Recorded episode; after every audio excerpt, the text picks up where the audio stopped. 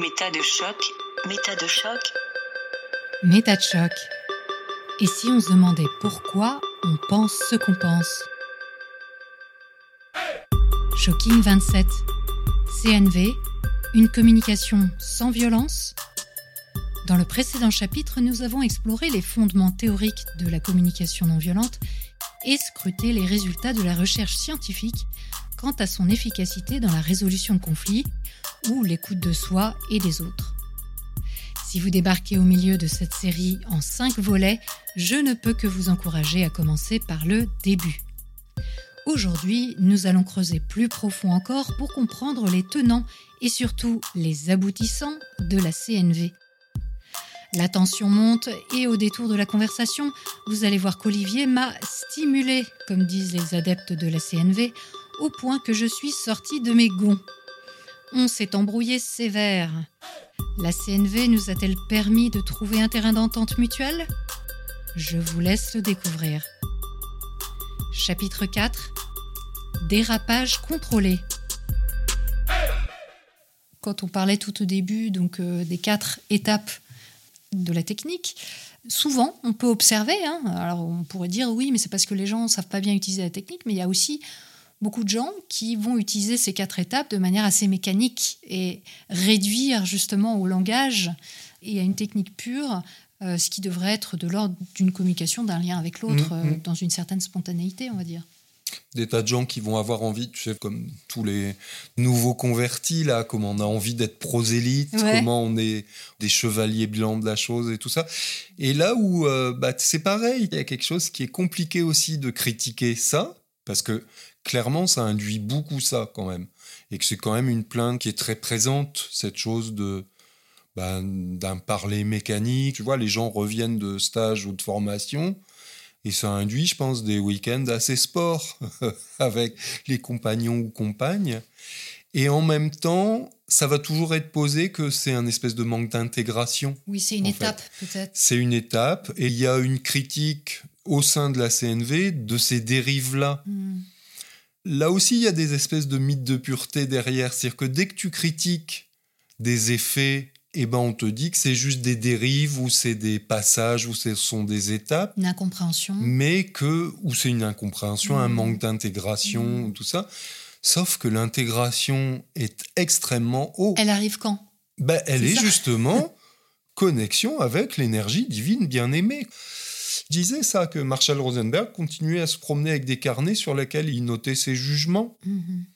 Ça veut dire que même lui se sentait pas du tout au bout de quelque chose et toujours en travail avec quelque chose. Et la langue naturelle, là, elle devient un. Ah. peu compliquée. euh, et du coup, ça veut dire que tu remets jamais en cause le processus ou les fondamentaux ou le système de pensée qui est Je derrière. pense que tu n'es pas assez bon.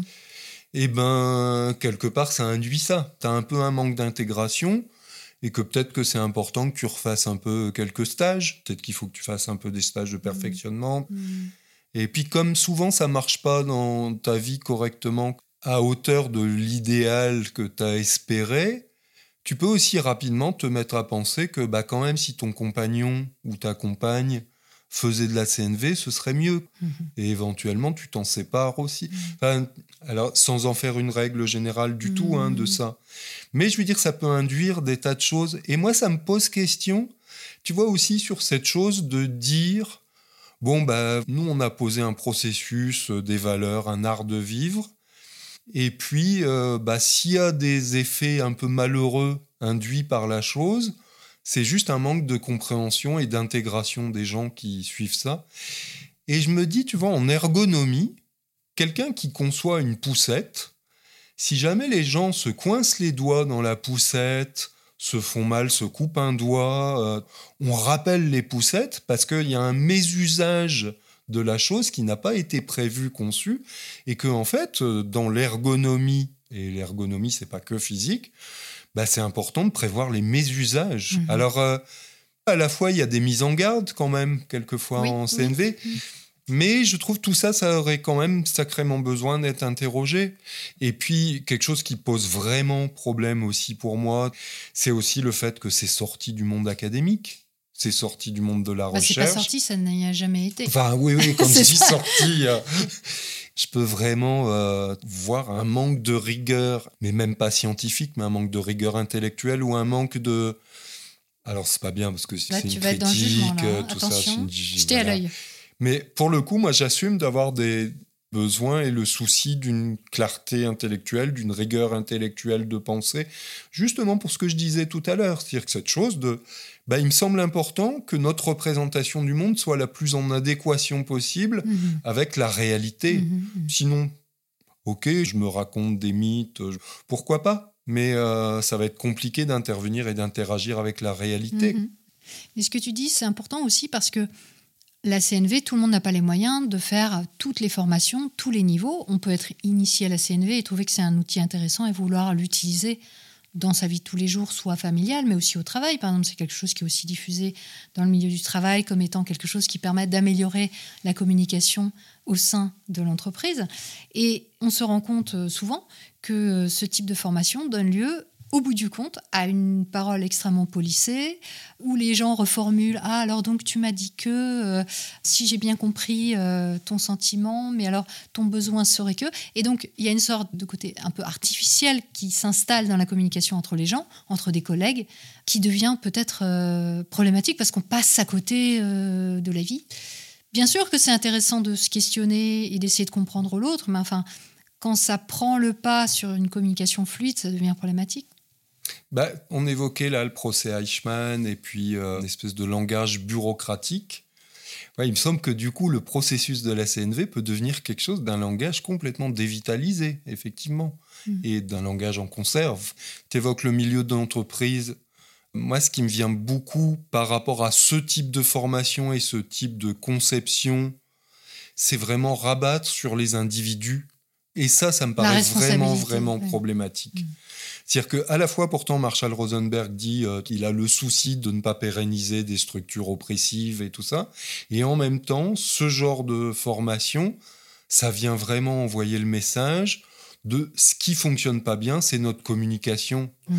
C'est pas du tout la structure dans laquelle je suis, dans laquelle on ne me donne pas les mmh. moyens de faire correctement mon travail. Mmh. Ça, tu vois, ça permet d'aller mettre cette interrogation-là sous le tapis et ça arrange plein de gens et on rabat sur les individus que, bah, tu vois, s'ils communiquaient un peu mieux, quand même, ça irait vachement mieux. et ça, c'est grave, vraiment. Enfin, en tout cas, moi, ça m'apparaît grave. Ça m'apparaît d'autant plus grave que je trouve qu'il y a des gens dont c'est le métier. Il existe des psychologues du travail, il existe des sociologues du travail.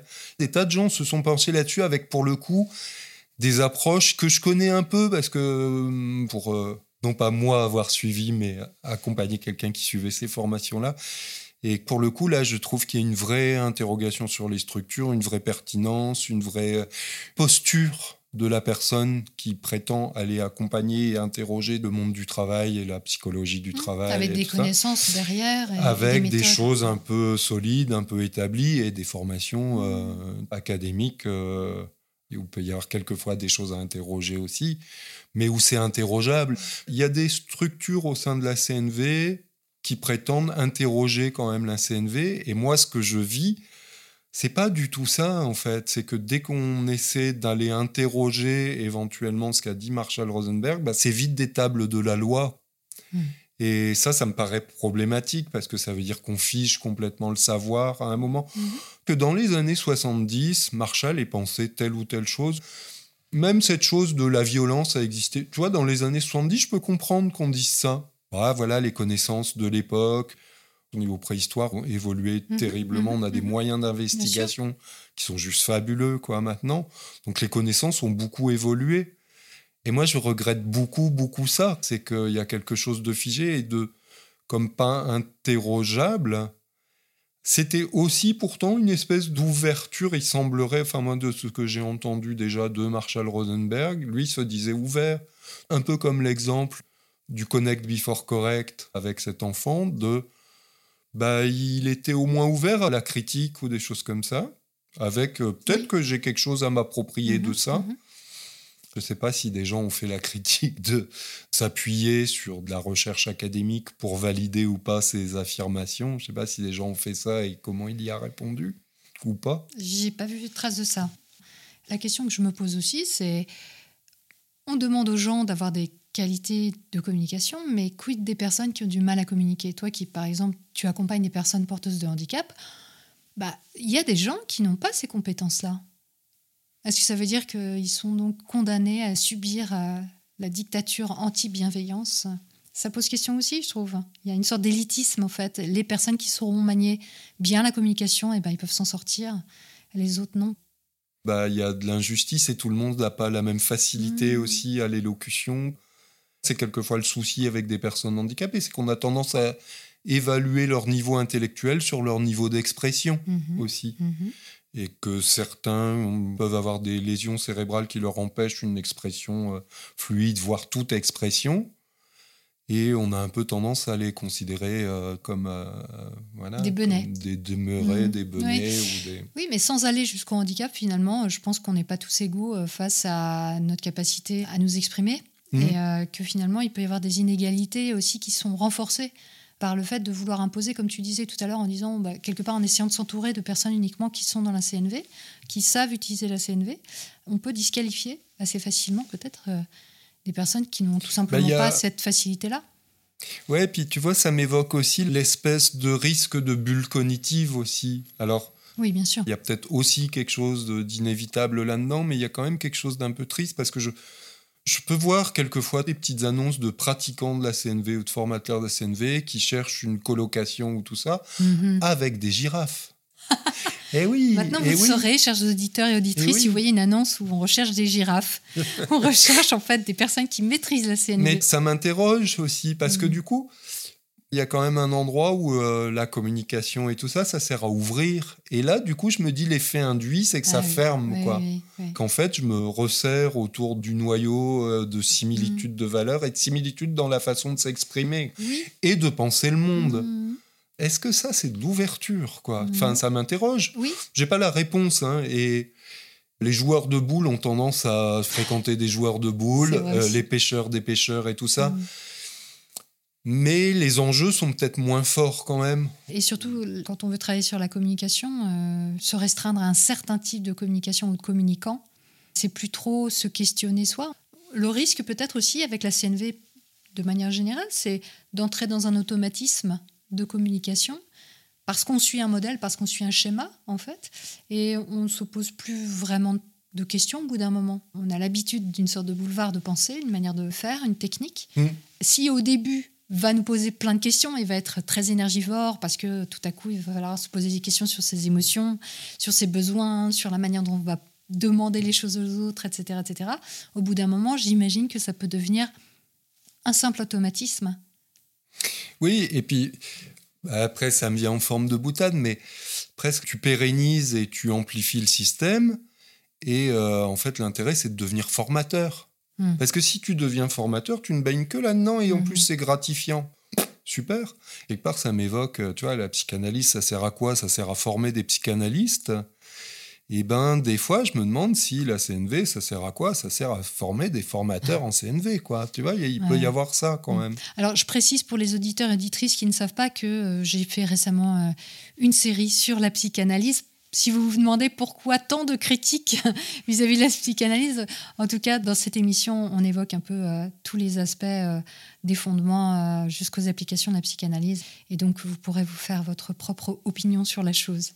Mais en tout cas, pour revenir à la CNV, le risque pour moi, c'est quelque part de gommer toute singularité à partir du moment où on se retrouve entre soi, où on a un mode de communication qui est toujours le même suivant un certain modèle. C'est quand même formaté, quoi. Il, y a, il y a quatre étapes, etc. Ça me semble un risque quand même. hein. Oui, je pense, c'en est un. Et puis cette paraphrase hein, ou cette périphrase, il y a ce truc d'être encouragé à reformuler ce que l'autre nous dit pour bien s'assurer que non seulement nous on a compris Mm. ce qu'il voulait, mais aussi pour Un- quelque un- part aussi l'aider à clarifier. empathique. Voilà, c'est ça Mm. exactement. Et qui peut être euh, peut-être un peu pesant dans certains cas ou pas adapté aux circonstances, tout simplement. Euh, si on pense au travail ou aux relations euh, avec les enfants ou un éducateur à l'école. Alors, bien sûr, Marshall Rosenberg dit que bah oui, il faut s'adapter au contexte aussi, et puis Mm. que finalement c'est plus coûteux de ne pas passer par une reformulation, une paraphrase, si c'est pour arriver à un malentendu ou etc. Un conflit. Ou un euh, conflit, ouais. voilà, Mm. exactement. Moi, j'aimerais bien qu'on joue tous les deux à faire un, un échange et que les auditeurs et auditrices se rendent compte un peu de ce que ça donne, un, Mm. un dialogue en CNV, ce que ça peut donner en tout cas. Alors, moi, je vais, je vais te faire un reproche et puis on va voir comment tu vas gérer euh, la chose. Olivier, j'en ai vraiment marre parce que j'ai vraiment l'impression que tu m'écoutes pas. T'as l'impression que je t'écoute pas. T'aurais envie, t'aurais besoin de ça? T'as quelque chose à me dire de Eh, particulier? ça fait quand même super longtemps que je te le dis, j'en ai ras-le-bol. Je t'ai déjà demandé de ranger après le repas, quand tu manges le midi tout seul, de soit faire la vaisselle, soit de le mettre dans le lave-vaisselle, et tu le fais pas. Tu ne m'écoutes pas. Moi, j'hallucine. C'est-à-dire que t'aurais besoin de quoi? C'est quelque chose autour de notre espace vital? T'aurais besoin de te sentir Attends, respecté? tu déconnes là Je te demande juste de mettre des affaires dans le lave-vaisselle, et toi, tu me demandes si j'ai besoin d'eux. Je pense que c'est clair quand même. Juste, tu me demandes que quand je mange, je mate les affaires dans le lave-vaisselle, oui, c'est ça Oui, c'est ça que je te demande, oui. Et écoute, moi, je suis OK avec ça. Je vais faire ça, ouais. Est-ce que tu as l'impression de peut-être me l'avoir déjà demandé, et de me l'avoir oui. demandé plusieurs fois et que je le fais pas et- Exactement. Ah oui, du coup, je peux comprendre qu'effectivement, t'en as un peu marre, en fait. de C'est ça. En fait, c'est te répéter, t'as l'impression que je comprends rien à ce que tu dis, quoi. Que- Exactement. Hmm. Peut-être que je comprends, mais que, T'as pas que envie. je fais rien pour, quoi. Oui. Du coup, euh, ouais, tu te sens pas prise en compte, quoi, sur un truc comme ça du tout. Bah, j'en ai Écoute, marre, quoi. je vais. euh, moi, j'ai vraiment l'intention de répondre à ça favorablement, en fait, tu vois, de, de faire ça. Et je trouve ça normal, en plus, de débarrasser mon assiette et de mettre au lave-vaisselle et tout ça. Et je crois juste que quelquefois, j'oublie, en fait, que tu vois, il y a le téléphone qui sonne ou il y a l'ordi qui fait ding-ding euh, et que je zappe. Du coup, je suis en train d'imaginer. Écoute, est-ce que ça te saoule si pendant un petit temps, là, euh, je sais pas, avoir euh, 15 jours ou un truc comme ça, je mets un papier à la cuisine avec écrit en grand nettoyer, débarrasser le plan de travail. Non, moi, ça me va. En fait, je pense que ça, ça va m'aider. Moi, je sens que, tu vois, j'ai envie que ce soit ça bien pour toi, mais je sens que je zappe, quoi. Et du coup, j'ai besoin de soutien. Je pensais à un moment te demander de m'aider à, mais je me dis juste, Bah, c'est pas ton rôle, Non, quoi, vraiment pas, non. Et que ça J'ai va d'autres pas trucs être- à faire, je vois ça pas va pourquoi. pas être confort pour clair. toi de me rappeler ça. Ouais. Voilà, si tu peux supporter qu'il y ait ce papier en grand débarrassé. Et moi, ça me servira de rappel. euh, et puis, je pense que je vais y penser. euh, voilà. Bon, Est-ce que tu as un peu confiance que ça va se passer quand même? Pas trop, mais bon. Pas trop. euh, Tu as ça des craintes quand ça même que ça marche pas que je te ouais. le dis. Donc, mais là, au moins, tu proposes quelque chose. Hmm. Donc, écoute, voyons. Alors que d'autres fois, tu as l'impression que j'ai rien proposé et que je t'ai pas pris Bah, en compte. c'est pas Hmm. une impression, je crois. Ouais, c'était pas terrible pour toi. Hmm. Non, non, Mm. non. Écoute, désolé de ça. Et euh, voilà, je vais faire mon papier là maintenant. Est-ce que toi, ça t'amuserait de mettre quelque chose, d'écrire aussi quelque chose sur le Non, papier mais écoute, de- c'est à toi de te Non, prendre en ça charge, va, je crois, là. Ok, ok. Voilà, donc ça, c'était un petit aperçu d'un dialogue euh, CNV qui est plutôt concluant. On arrive à se comprendre là dans cette situation parce que là, tu es manifestement de très bonne volonté quand même, Olivier. hein. Ah ben toujours. ça, j'aimerais que les gens le sachent. Je suis toujours de bonne volonté. Voilà, de bonne Ce qui n'est pas le cas de tout le monde autour de cette table. Ah Ok, il n'y a pas d'ingé son dans la pièce, il n'y a personne. Donc, mais bon, on peut quand même sentir que cette reformulation que tu as faite dès le début et qui m'a énervé est typique de la CNV. Mm. Et mon avis personnel et mon jugement personnel, euh, c'est que dans certaines circonstances, on n'a pas envie de ça. En fait, C'est inadapté. Euh, voilà, par, inadapté. Ouais, ouais, bien sûr. Donc, dans certains cas, euh, quand on maîtrise pas bien l'outil ou quand on pense que ça peut absolument être important de reformuler et que c'est la meilleure des choses à faire, ça peut se retourner en fait contre soi ou créer encore plus de conflits. Alors, bah, c'est pareil, il y a des niveaux d'intégration, mais surtout que je vais peut-être, moi, comme pratiquant de la CNV, avoir vite une représentation que pourtant je fais tout bien, je reformule, j'essaie de trouver ton besoin, tout ça, Mhm. et que euh, pourtant ça marche pas et pourtant tu es toujours en colère. Et que quand même, bon, tu. C'est mieux de faire des colloques avec des girafes. ça peut induire ça. Après, je dis pas que c'est systématique. Mm. Quelquefois, il peut y avoir euh, des mises en garde des formateurs, mais c'est vrai que ça peut amener ça. Tout à l'heure, tu disais que ça t'avait plu, cette histoire de connect before correct, donc de se connecter à l'autre, d'être en lien avec l'autre avant de lui dire quoi faire ou de le changer ou de le réprimander ou quoi Mhm. que ce soit. Mais tu disais aussi que dans certains cas, finalement, la deuxième partie, qui est euh, correcte, était souvent oubliée. Est-ce que tu peux développer un peu ça? En langage girafe, on va essayer de sortir de qui a tort, qui a raison. Ouais. Alors, on va passer par la phase, on va se connecter. Je vais pas te dire non, c'est idiot ce que tu dis. Pour aller à tel endroit, la route, c'est pas celle-là et tout ça. Ah ouais, ok, t'imagines ça et comment ça se fait que Toi, tu penses qu'on passe par là pour aller à tel endroit et tout ça. Je vais me connecter et essayer de comprendre qu'est-ce qui fait que ça se passe comme ça. Il y a cette insistance qui est mise à la connexion avec l'idée de sortir de ce jeu de qui a raison, qui a Mhm. tort. Et je trouve que c'est une très bonne chose. Mais dans l'exemple que Marshall Rosenberg donne en vidéo, avec cet enfant à l'école, ça s'arrête à la phase où il s'est connecté et il n'y a pas le truc de correct. Et à un Il lui dit moment, pas 9 fois 9 égale. alors je peux 81. imaginer que dans la réalité ça s'est fait, peut-être, enfin Mm. j'en sais rien, Mm. mais en tout cas dans la retransmission de ça, ça n'y Oui. est pas. Et ça veut dire que ça alimente quelque part chez des pratiquants que ça zappe un peu le correct. Et pour moi, le correct, c'est un rappel et un retour à la réalité Oui. des choses. Si je suis enseignant et que je veux enseigner pi, bah, quand même celui qui me dit c'est un 618, ben non, Hmm. ça va pas bien marcher sinon si je veux calculer une circonférence. Donc c'est Mm. important, un retour à la réalité. Je vais, tu vois, pas disqualifier le gamin, je vais prendre cette attention à entendre d'où sort ce chiffre qu'il me donne. Mais le gros risque, et je vois ça beaucoup, eh ben, c'est que la réalité perd complètement sens et on retrouve des choses que toi tu peux connaître du New Age euh, bien, qui est eh ben, la réalité de chacun, c'est ça qui est important. Et ce qui est important, c'est qu'on se connecte au niveau des besoins, mais la représentation du monde de chacun, c'est pas ça qui est important. Il y a un hyper-relativisme. Il y a un relativisme absolu. Mm. On perd complètement de vue que bah il y a une réalité et qu'éventuellement on essaie de décrire. Et il y a quelque chose comme euh, d'une pertinence qui n'est pas là. C'est-à-dire que il me semble que c'est important de discriminer. Soit on est en train de partager nos subjectivités, et c'est ok. Il n'y a pas de qui a tort, qui a Mhm, raison. mhm. Je sais pas, tu me partages que se promener dans la montagne, t'aimes pas du tout ça. Je vais pas te faire la guerre pour te dire t'es idiote. Franchement, Ouais. se promener dans la montagne, c'est formidable et c'est Mhm. moi qui ai raison. Mhm. Moi, j'aime le faire, toi, t'aimes pas. Euh, moi, j'aime la mer, toi, t'aimes la montagne. C'est ok, on partage des subjectivités. Et on... Quand on est à essayer de décrire le monde dans lequel on est, essayer d'objectiver les choses, bah là, pour le coup, il y a du vrai et il y a du Et faux. oui. Et ça va être important d'accepter ça, que bah, la Lune, elle est plutôt à une distance moyenne de 384 000 km, que si moi je prétends que la Terre tourne autour de la Lune à 1500 km, bah non, c'est pas vrai. Mm. C'est pas On vrai. peut pas dire c'est ta réalité.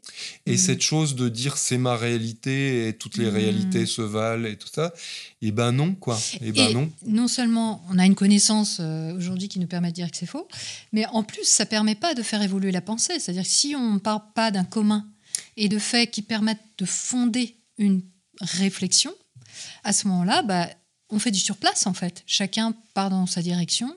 Et presque, moi, je vois un enjeu, tu vois, encore plus dramatique à ça, c'est que je pense que ça fait péter la société. Aussi, ouais, Parce qu'en fait, il n'y a plus de commun possible. Il n'y a plus de langage commun possible, Mm. il n'y a plus de description du réel commun possible, et que c'est encore bien au-delà. Et sous couvert d'éviter le conflit, de chacun, on a notre propre perception du monde. Tu vois, ça se présente comme quelque chose de très ouvert, Oui, de très tolérant, Mhm. de très... C'est difficile presque de critiquer cette chose-là. Ok, toi tu penses ça, moi je pense ça, c'est ok. Et euh, ce qui est important, c'est qu'on se connecte au niveau de nos besoins.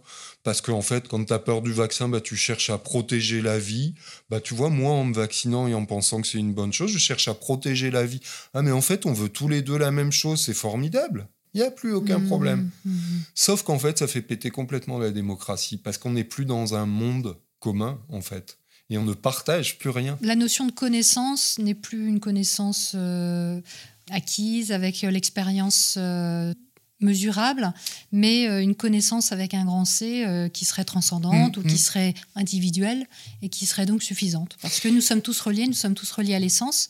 Et effectivement, on, on retrouve complètement euh, ce type de notion dans le New Age. Donc, Évidemment, c'est l'occasion de dire qu'il y a énormément de gens qui, dans la spiritualité New Age, euh, ont recours ou promeuvent la CNV. C'est très, très interpénétré, autant qu'on trouve énormément de, formateurs, on y reviendra, euh, qui véhiculent des idées New Age.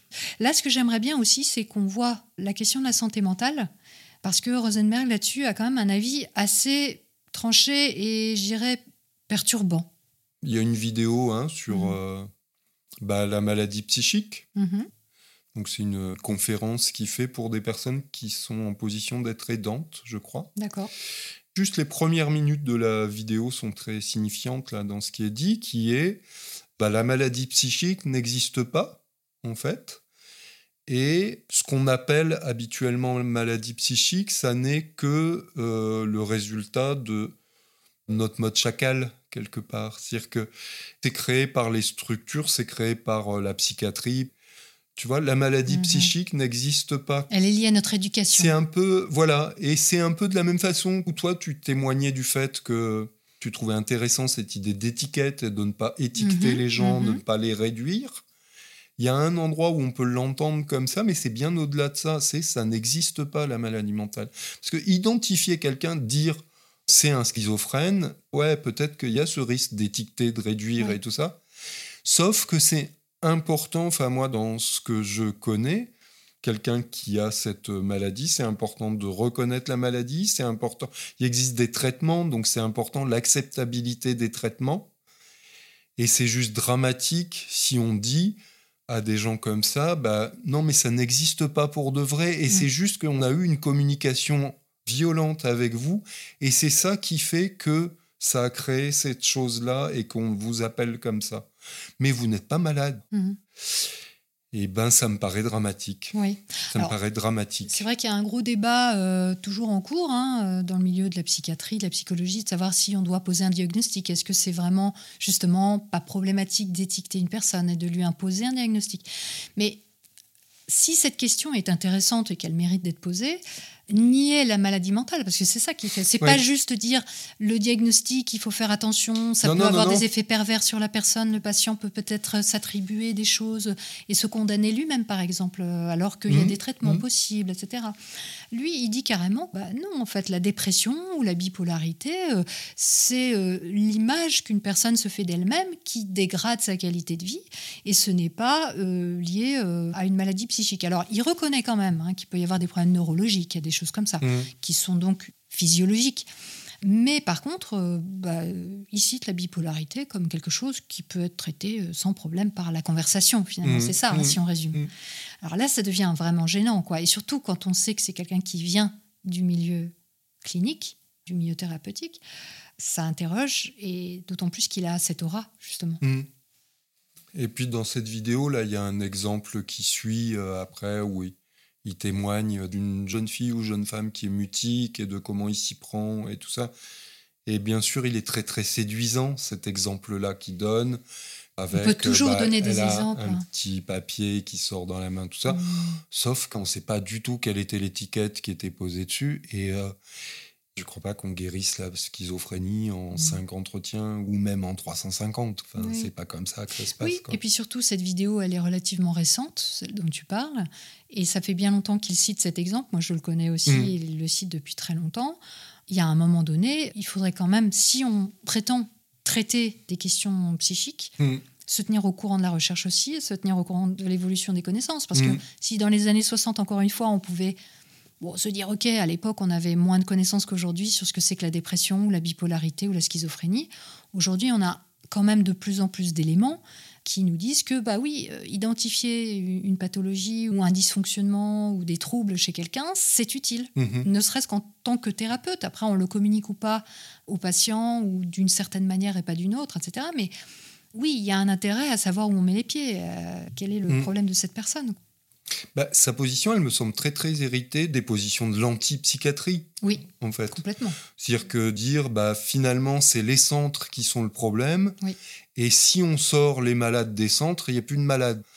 Ça avait un intérêt. Je pense que c'est pas à rejeter en bloc. Et effectivement, il y a des gens, à partir du moment où on arrête de les étiqueter comme ça, qui peuvent très bien fonctionner. Enfin, il y a de vraies choses à interroger mmh, mmh, là-dedans. Mmh, Mais encore une fois, si on en fait un truc absolu, ça marche pas bien. Mhm. Ça a besoin de nuances.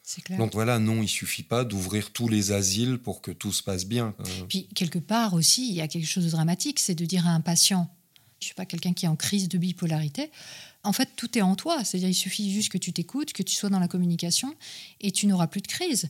Donc une personne qui suit ce chemin-là, il y a peu de chances qu'elle soit plus bipolaire avec ça, et forcément elle va se le reprocher, qu'elle n'aura pas utilisé la méthode euh, de la bonne manière. Alors je sais pas si ça envoie ce message-là directement, parce que c'est quand même plus, il va y avoir un écoutant, voilà, Marshall euh, dans le cas présent, qui va se relier aux sentiments, aux besoins, il propose une écoute girafe, et ça, ça soigne. Ça soigne la maladie qui n'existait pas.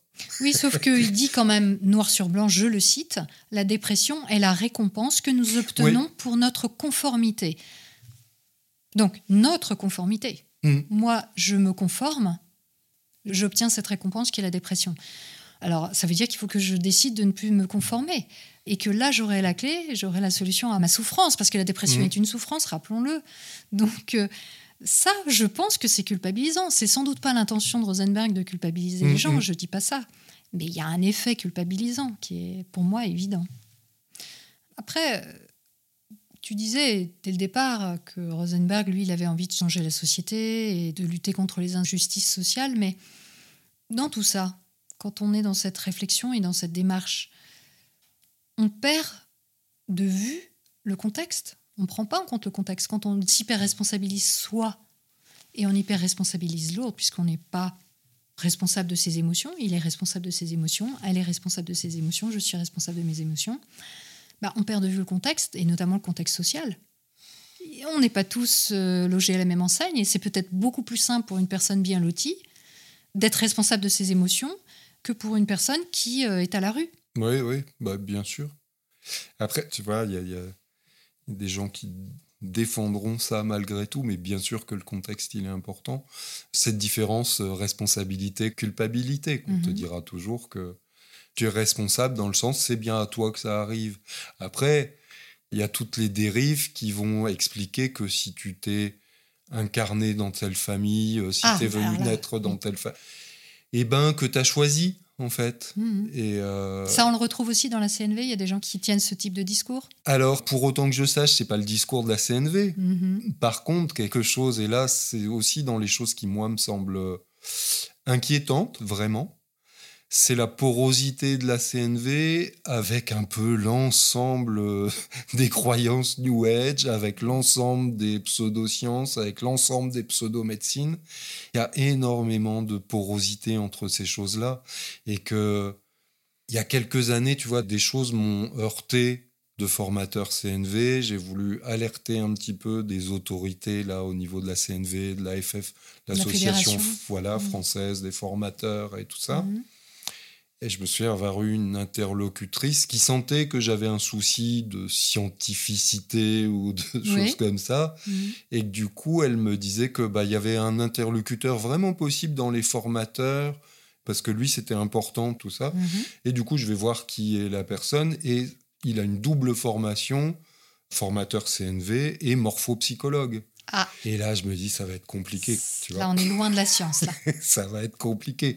Bah, en gros, c'est hérité de la phrénologie. Et c'est, euh, bah, suivant la tête que tu as, suivant le corps, je vais lire ton corps et ça dit ta psychologie. Totalement pseudo-scientifique. Tu serres les pieds, euh, c'est Mm. que tu as peur d'être castré. euh. souvent, c'est quand même très connoté aussi de psychanalyse. Mhm. Donc, c'est Allez hop, on en met une petite louchée sur la Ouais, psychanalyse pardon. encore. Non, mais c'est vrai que c'est très. euh, si tu mets les pieds en canard, ça veut dire que tu as peur de la pénétration anale. Et si à l'inverse, tu as les pieds rentrés, Uh-huh. c'est que tu as peur au niveau de tes organes génitaux. Enfin, de toute Ah oui, façon, c'est génital. C'est puissant comme analyse. voilà, voilà. Ok, ouais. Et puis les trucs de la phrénologie, bah, de la bosse des maths et des choses comme ça. C'est, Mhm, euh, mhm. on va lire ton crâne et puis euh, bah, Oui. c'est tel ou On tel en zone, est largement revenu, mais malheureusement, il y a encore des gens qui promeuvent cette idéologie ou cette pensée. Et dans cette porosité aussi que tu décris avec euh, le New Age, Et très en lien avec euh, la non prise en compte du contexte social, il y a cette phrase aussi euh, de Rosenberg qui dit euh, Quand on blâme l'autre, alors on abandonne son pouvoir de se changer soi-même.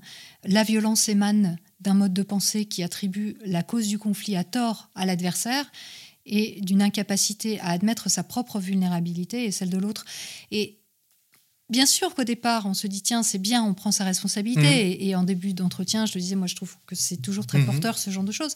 Mais face à une situation où on est une minorité sociale, où on est démuni, où on n'a pas des moyens face à une institution qui nous écrase, ou à un pouvoir dictatorial, ou tout simplement à un niveau social qui nous met en situation d'infériorité, on ne doit pas blâmer.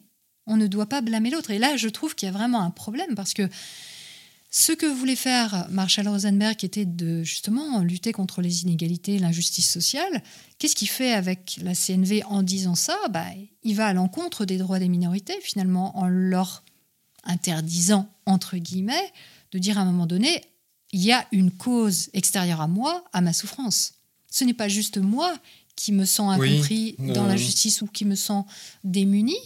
C'est je me sens démuni, ok, mais parce que il y a un système social qui fait que, bah, oui, effectivement, je suis maintenu dans la pauvreté, dans un statut social qui m'est défavorable. Mhm.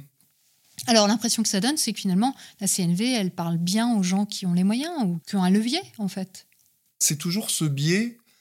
Je peux entendre hein, ce que dit Rosenberg avec ça, mais c'est le biais toujours où je crois que de toute façon, l'autre a envie de contribuer pour moi. C'est ça. C'est ça qui se passe en Mhm. fait. Or, quelquefois, je suis une minorité. volonté. Mhm. Bah, je sais pas, ça pourrait être vu avec le féminisme, cette chose-là. Bien sûr. Moi, je suis un mec, peut-être j'ai pas du tout envie. Et c'est même pas forcément cynique, enfin, Mhm. juste, ça me donne un confort et qui me donne pas envie de changer. Oui. Donc, j'ai pas toujours l'élan de contribuer à ton confort et euh, à euh, une minorité opprimée. Peut-être juste, moi, je m'en fous, en fait.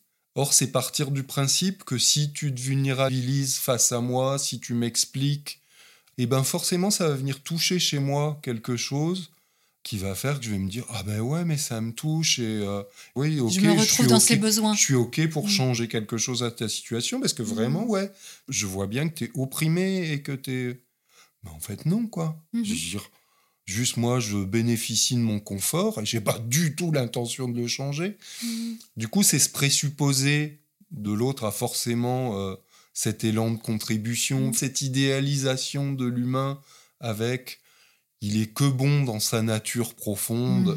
Ben, je vais toujours me raconter que celui qui m'opprime, c'est juste j'ai pas réussi à le connecter dans sa nature Ouais. profonde quelque part. c'est ça qui est un peu dramatique dans le bouquin, c'est que énormément d'exemples qu'il donne d'interventions euh, qu'il a faites et qui ont porté des fruits, c'était dans des milieux défavorisés. Alors il va par exemple dans un collège et puis il rencontre des étudiants noirs qui vont se plaindre du racisme, par exemple du proviseur.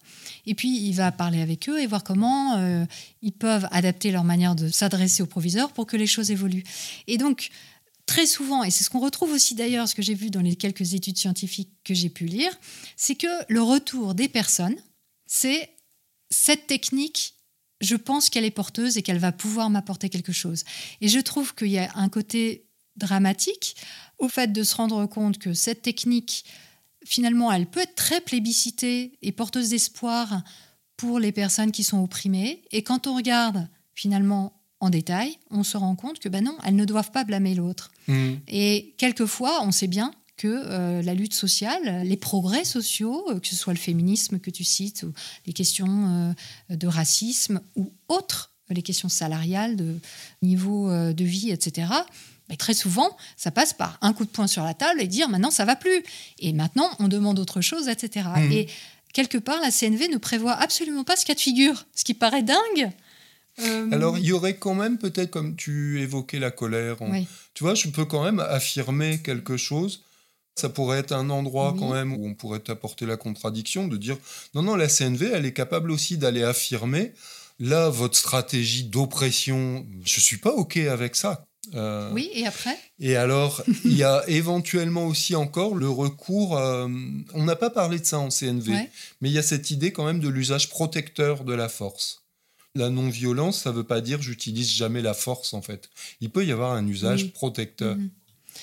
Après, c'est aussi quand on voit dans la pratique ce que ça donne hein, qu'on peut se rendre compte des points de faiblesse hein, de la CNV. C'est aussi pour ça que c'est bien de donner des exemples concrets.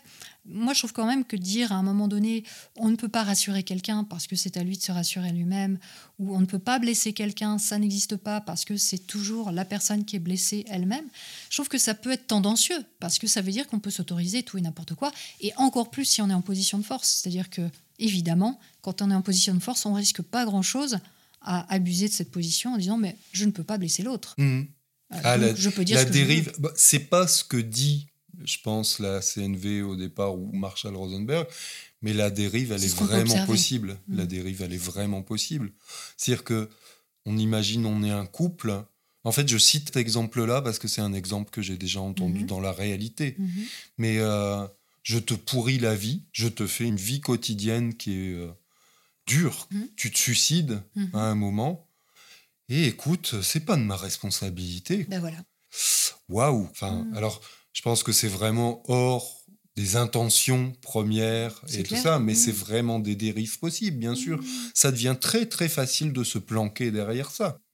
Je veux dire, je zappe un peu que je suis responsable de ce que j'aimais dans la relation, qui est je te pourris la vie. Ça, je le mets un peu de Mhm. côté et je ne regarde que la résultante. Tiens, tu t'es suicidé. On pourrait retrouver ça dans le milieu du travail aussi, cette chose de, bah, il y a un système qui est délétère, Et ben on va poser que c'est pour des raisons personnelles, que c'est pour des raisons. Enfin, qu'on avait on- toujours le choix et qu'on aurait euh, pu voilà, choisir autre chose que de se choix, suicider, ouais. etc. Et là, on touche. Marshall Rosenberg dit ça, on a toujours le choix, C'est par ça, exemple. ouais. Quelle que soit la... T'as toujours le choix, alors. Ouais, à un certain niveau. Bah, Quelquefois, les choix peuvent être sacrément restreints. Tu m'étonnes. tu m'étonnes. Mais là, on touche du doigt le risque de manipulation, justement. Et dans le cas que tu as vécu avec ce couple où la femme s'est suicidée, euh, j'imagine que c'était pas l'objectif peut-être premier de l'homme que de faire en sorte que sa femme se suicide, mais on peut aussi certainement utiliser la CNV à des fins de manipulation. Quand on utilise voilà tous ces arguments, cette manière aussi de paraphraser, d'amener la personne potentiellement à là où on veut qu'elle aille en fait. Je vais affiner ma rhétorique, je vais affiner des concepts, et ça devient facile aussi de les utiliser, de les retourner, de... et je peux très facilement toujours expliquer que c'est l'autre quand même le problème. C'est l'autre qui a sa Bien responsabilité sûr, dans bien l'histoire. sûr. Et moi, je pense que c'est important d'avoir euh, à l'esprit que bah, nos parts moins nobles, là, qui nous ne sont pas les parts naturelles, parce qu'on sait que Non. celles qu'on... La vois, bienveillance, c'est originel. voilà. C'est par là, au fur et à mesure, tu vois, où je fais des stages, où j'apprends des choses au niveau de la communication, où euh, elles apprennent aussi, quoi. Elles Et Eh oui, apprennent elles aussi. se nourrissent. Elles se nourrissent et deviennent très fines et donnent un pouvoir et une puissance sur l'autre, bien sûr. Mhm. Moi, je pense que j'ai fait ça à un moment de ma vie aussi. Enfin, pas avec la conscience d'eux, mais c'est facile, quoi. C'est facile. Les outils Et puis, de euh, et communication. puis, ce que tu disais de nos biais aussi, tu vois, on a toujours tendance à se dédouaner, soi, et à trouver que c'est l'autre le problème. Mhm.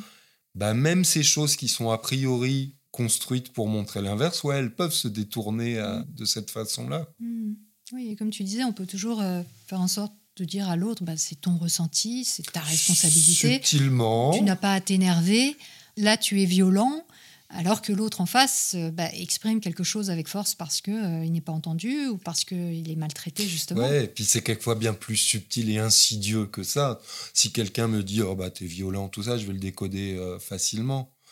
Ça peut être beaucoup plus insidieux, beaucoup plus, euh, bah, avoir des outils plus fins Oui, aussi. mais quoi. quand tu dis ça, qu'est-ce que tu veux dire? À quoi ça renvoie exactement chez toi? Pourquoi tu exprimes ça à ce moment-là alors qu'on avait vu ça ensemble avant, etc. Mm, mm. Oui, évidemment, on peut rentrer dans. dans- Ça m'évoque un peu autre chose aussi, mais comme quand on tombe amoureux, où tu sais que ça abolit en nous des zones de jugement, d'évaluation, de choses comme Mhm. ça. Et ben je trouve que ça fait ça quand on rencontre une technique et qu'on en est fan. Ça abolit quelque chose aussi de notre jugement et de notre esprit critique et de Mm. quand on découvre une technique et qu'on est euh, oh, fabuleusement euh, émerveillé. Et quand j'ai découvert euh, Salomé, j'avais un Mhm. enthousiasme incroyable. C'est pas encore la minute stupide avant l'heure, mais je te jure que j'étais vraiment dans une pensée de me dire, mais s'il était euh, président de la République, président du monde et tout ça, qu'est-ce que ça irait bien? Et tu À vois, je le tu croyais ça, vraiment, ouais. je le croyais vraiment, quoi. Mm. Et je pense que des tas de gens pensent que bah, si la CNV était généralisée, eh ben, le monde irait formidablement bien. Mhm. Et je pense maintenant que c'est plus complexe que ça et puis que ça demande de la nuance. Mais dans la pratique, pour redonner des exemples d'utilisation de la CNV, on entend beaucoup, beaucoup parler en ce moment euh, dans les relations non monogames, le polyamour et les choses comme ça euh, qui grandissent hein, socialement dans les pays comme la France. De plus en plus de personnes qui pratiquent ou qui aspirent au polyamour se tournent vers la CNV parce qu'ils se disent bah, c'est un bon moyen de communiquer entre nous, etc. Et on commence à observer que dans certains cas, l'utilisation de la CNV produit et consolide des situations d'assujettissement, de domination, où des personnes vont dire oui, mais on est dans le dialogue et euh, voilà, c'est euh, relation ouverte, etc., etc. Mais où finalement il y a une personne dans, dans l'histoire qui va euh, payer les pots cassés et puis à qui on va dire oui, non mais attends, on est en communication, pourtant je t'ai bien expliqué le fonctionnement, etc. Et puis au bout du compte, va se faire embobiner entre guillemets ou va pas être entendu. Et au nom de la CNV, eh ben va souffrir d'une situation parce qu'elle n'a plus en fait la possibilité d'exprimer ce dont elle aurait besoin ou ce qui lui conviendrait, ou même qu'elle n'est plus capable d'identifier, parce qu'il y a aussi cette espèce de flou cognitif qui peut apparaître à vouloir absolument suivre un protocole de communication où on n'est plus vraiment connecté à ce qu'on voudrait, à ce qu'on ressent, mais qu'on est plus dans une sorte de dogme où euh, ah oui non mais attends euh, il faut euh, communiquer de telle manière et puis je suis responsable de mon vécu et puis je suis mmh. dans la réflexion sur ce qui se passe en moi et donc je dois laisser l'autre libre etc. Alors tout ça évidemment quand on commence à voir que ça peut être utilisé de manière manipulatoire, ça peut créer des drames et on peut tomber dans un dogmatisme qui fait souffrir en fait. Mmh mmh mmh. Et quand tu disais tout à l'heure que la colère était admise par Rosenberg, en fait, quand même, il dit la colère provient d'une façon de penser qui ne tient pas compte des besoins et qui est donc coupée de la vie. Mm. C'est pas rien. C'est pas rien. Alors moi, je dirais, au contraire, certaines fois, quand on est dans la colère, c'est justement parce qu'on se reconnecte à soi, qu'on se reconnecte à une énergie de vie. Voilà, exactement. Elle indique que nous avons fait appel à notre intellect pour analyser et juger l'autre au lieu de nous focaliser sur nos besoins insatisfaits. Et là, on touche du doigt une chose très pernicieuse et qui est très proche aussi du New Age et qui peut amener vraiment des dérives, c'est le mental. Ah oui. Il ne faut pas être connecté à son mental, mais on est dans une communication de cœur à cœur, comme tu disais. Alors là, euh, évidemment, bah, on peut dire à l'autre que bah, il n'a pas à se mettre en colère pour ça, qu'il est trop dans le mental, qu'il faut qu'il sente son intuition et que, euh, en fait, tout va très bien, quoi. Il n'est pas dans la bonne énergie. Alors, est-ce que tu as rencontré ça, toi bah, Alors, ce que je peux te dire, par exemple, c'est que dans. Il y a aussi cette idée dans d'autres secteurs de la communication de dire la colère, c'est un sentiment écran. Et euh, ça rejoint un peu ça. La colère, c'est que j'ai une blessure. Et à partir du moment où je regarde la blessure, ma colère tombe. Ouais. Mais moi, ce que je viens de te dire, c'est une citation de Rosenberg. Ah hein, oui, oui, oui, oui, je, oui, oui, je, vois bien et je comprends bien. Mm. Ouais, ouais. Mm. Bah, couper de la vie, déjà, formuler couper de la vie, c'est compliqué. Enfin, je mm. veux dire, juste, quand je suis en colère, je suis vivant. C'est euh, clair. Qu'est-ce que ça veut dire vie? Ça revient encore à cette chose de. Ce qui est vie, c'est quand c'est positif et bien. C'est ça. C'est quand même ce message-là que ça envoie quelque part. Alors que par ailleurs, on va pas classer les bonnes émotions, les mauvaises émotions. C'est juste, il y en a qui indiquent plutôt un besoin satisfait, plutôt un besoin insatisfait. Mais il n'y a pas de hiérarchie, il n'y a pas de bonnes ou de mauvaises émotions.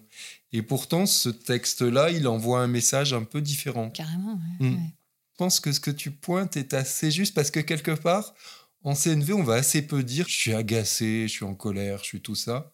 Et ce qui est beaucoup utilisé, c'est je suis stimulé. c'est une espèce de façon d'édulcorer le truc. Alors, c'est toujours présenté comme bah, stimulé, ça part de stimulus, donc ça se veut neutre. C'est-à-dire que c'est pas je suis agacé ou. Mhm. Sauf que dans la réalité de l'usage de la chose, c'est toujours pour dire si je suis stimulé, c'est que en fait, je suis super agacé. mais, je te, mais je te dis pas que je suis super agacé. Je te dis là, je suis stimulé.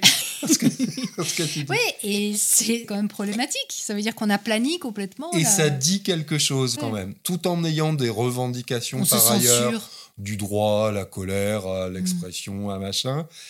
Voilà, c'est pas si simple que ça. Et il me semble aussi que quand même, on va pas pour rien vers de la communication non violente il me semble que vraiment un certain nombre de personnes peuvent avoir de la difficulté avec le désaccord, avec la confrontation, avec le Oui, conflit. tout à fait. Et que pour le coup, moi, pour avoir mis en avant ou d'avoir euh, posé que j'étais en désaccord avec le fonctionnement de certains formateurs, eh ben, il n'y a pas eu grand monde derrière moi, tu vois. Ouais. Il y a quand même un truc où, euh, waouh, être en désaccord et être. euh, c'est pas ce qui est dit, et pourtant, il y a quand même quelque chose qui induit de. Bah, on est de la communication non violente, tout ça, on peut pas vraiment être en désaccord, alors que c'est OK, quoi. Ça, ça pourrait être vu comme complètement OK. Et le revendiquer et voir ça comme quelque chose de vivant, quoi. Je- Bah, je crois que le nom, tout simplement, de communication non violente, qui est-ce qui a envie d'être pour une communication violente Eh ben oui, ça Tu induit. euh, c'est compliqué de dire je suis pas d'accord avec la communication non violente. Mm, mm. Alors, il y a une chose quand même, moi, qui m'interroge par rapport à la CNV, de manière générale, c'est quand même que ce questionnement, ce processus d'observation des faits, des sentiments, des besoins, de nommer une demande, etc., c'est quand même bah, quelque chose qu'on n'a pas l'habitude de faire, tout simplement, hein, et qui demande beaucoup d'énergie et qui est assez contraignant. Et je me demande dans quelle mesure, finalement, c'est pas forcément adapté à tout le monde, dans le sens où tout le monde n'a pas le temps d'avoir un, un espace mental pour ce genre de choses. C'est quand même une mécanique qui demande, j'imagine, enfin, je sais pas comment tu l'as vécu, mais au début, peut-être beaucoup d'énergie, de tout le temps se recentrer sur ces questions-là. Et qui peut, du coup, être un peu déboussolant. Enfin, si on veut absolument le faire, mais qu'on n'a pas vraiment l'espace mental pour le faire, ça peut être perturbant. Bah, je pense que tout le monde n'a peut-être juste pas envie, en fait. Oui. Et ça. effectivement, si j'en fais une panacée universelle et que j'explique à tout le monde que tout le monde doit faire de la CNV, je suis juste dans un truc hégémonique, euh, autoritariste, et je suis plus dans le- ce qui est revendiqué comme les valeurs de la CNV. Mais bien sûr, ça peut être une dérive possible, vraiment, Hmm. de penser que c'est euh, le mode d'existence le plus adapté au monde et que par conséquent, tout le monde doit rentrer dans ces valeurs-là. Ouais. Et de voir que oui, ça correspond aussi à des valeurs, que ce sont pas des vérités premières ou des Mhm. lois de Mhm. l'univers ou euh, voilà, des choses comme ça, quoi. Ouais. Oui, bah alors là, je rebondis sur le mot que tu viens d'utiliser, qui- va dérives. plaire.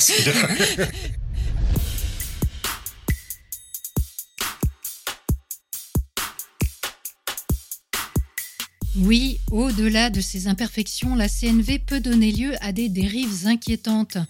Nous en parlerons la semaine prochaine dans le cinquième et dernier chapitre de cette série, qui vous demande, peut-être plus que d'habitude, de la patience. Et si vous êtes encore là, c'est que vous n'en êtes pas dépourvu. Bravo à vous. Bon, au sujet de notre petite embrouille concernant la vaisselle, il faut quand même rétablir la vérité. Olivier n'est pas un sale type. Il m'a royalement accueilli chez lui pour cet enregistrement et m'a même concocté de savoureuses spécialités régionales.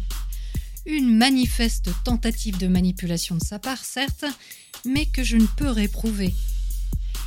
Merci, merci, merci à vous qui soutenez ce podcast humble et superbe, porté par l'enthousiasme de la réflexion sur vos propres pensées. Vous assurez tellement. C'est d'ailleurs grâce à vous qu'une part non négligeable de l'humanité pourra entendre le dénouement de cette saga presque non violente. On se retrouve donc vendredi prochain à 18h pour le cinquième et dernier chapitre. D'ici là, prenez le temps d'observer la manière dont vous pensez et de la questionner. Vous n'imaginez pas ce que vous pensez.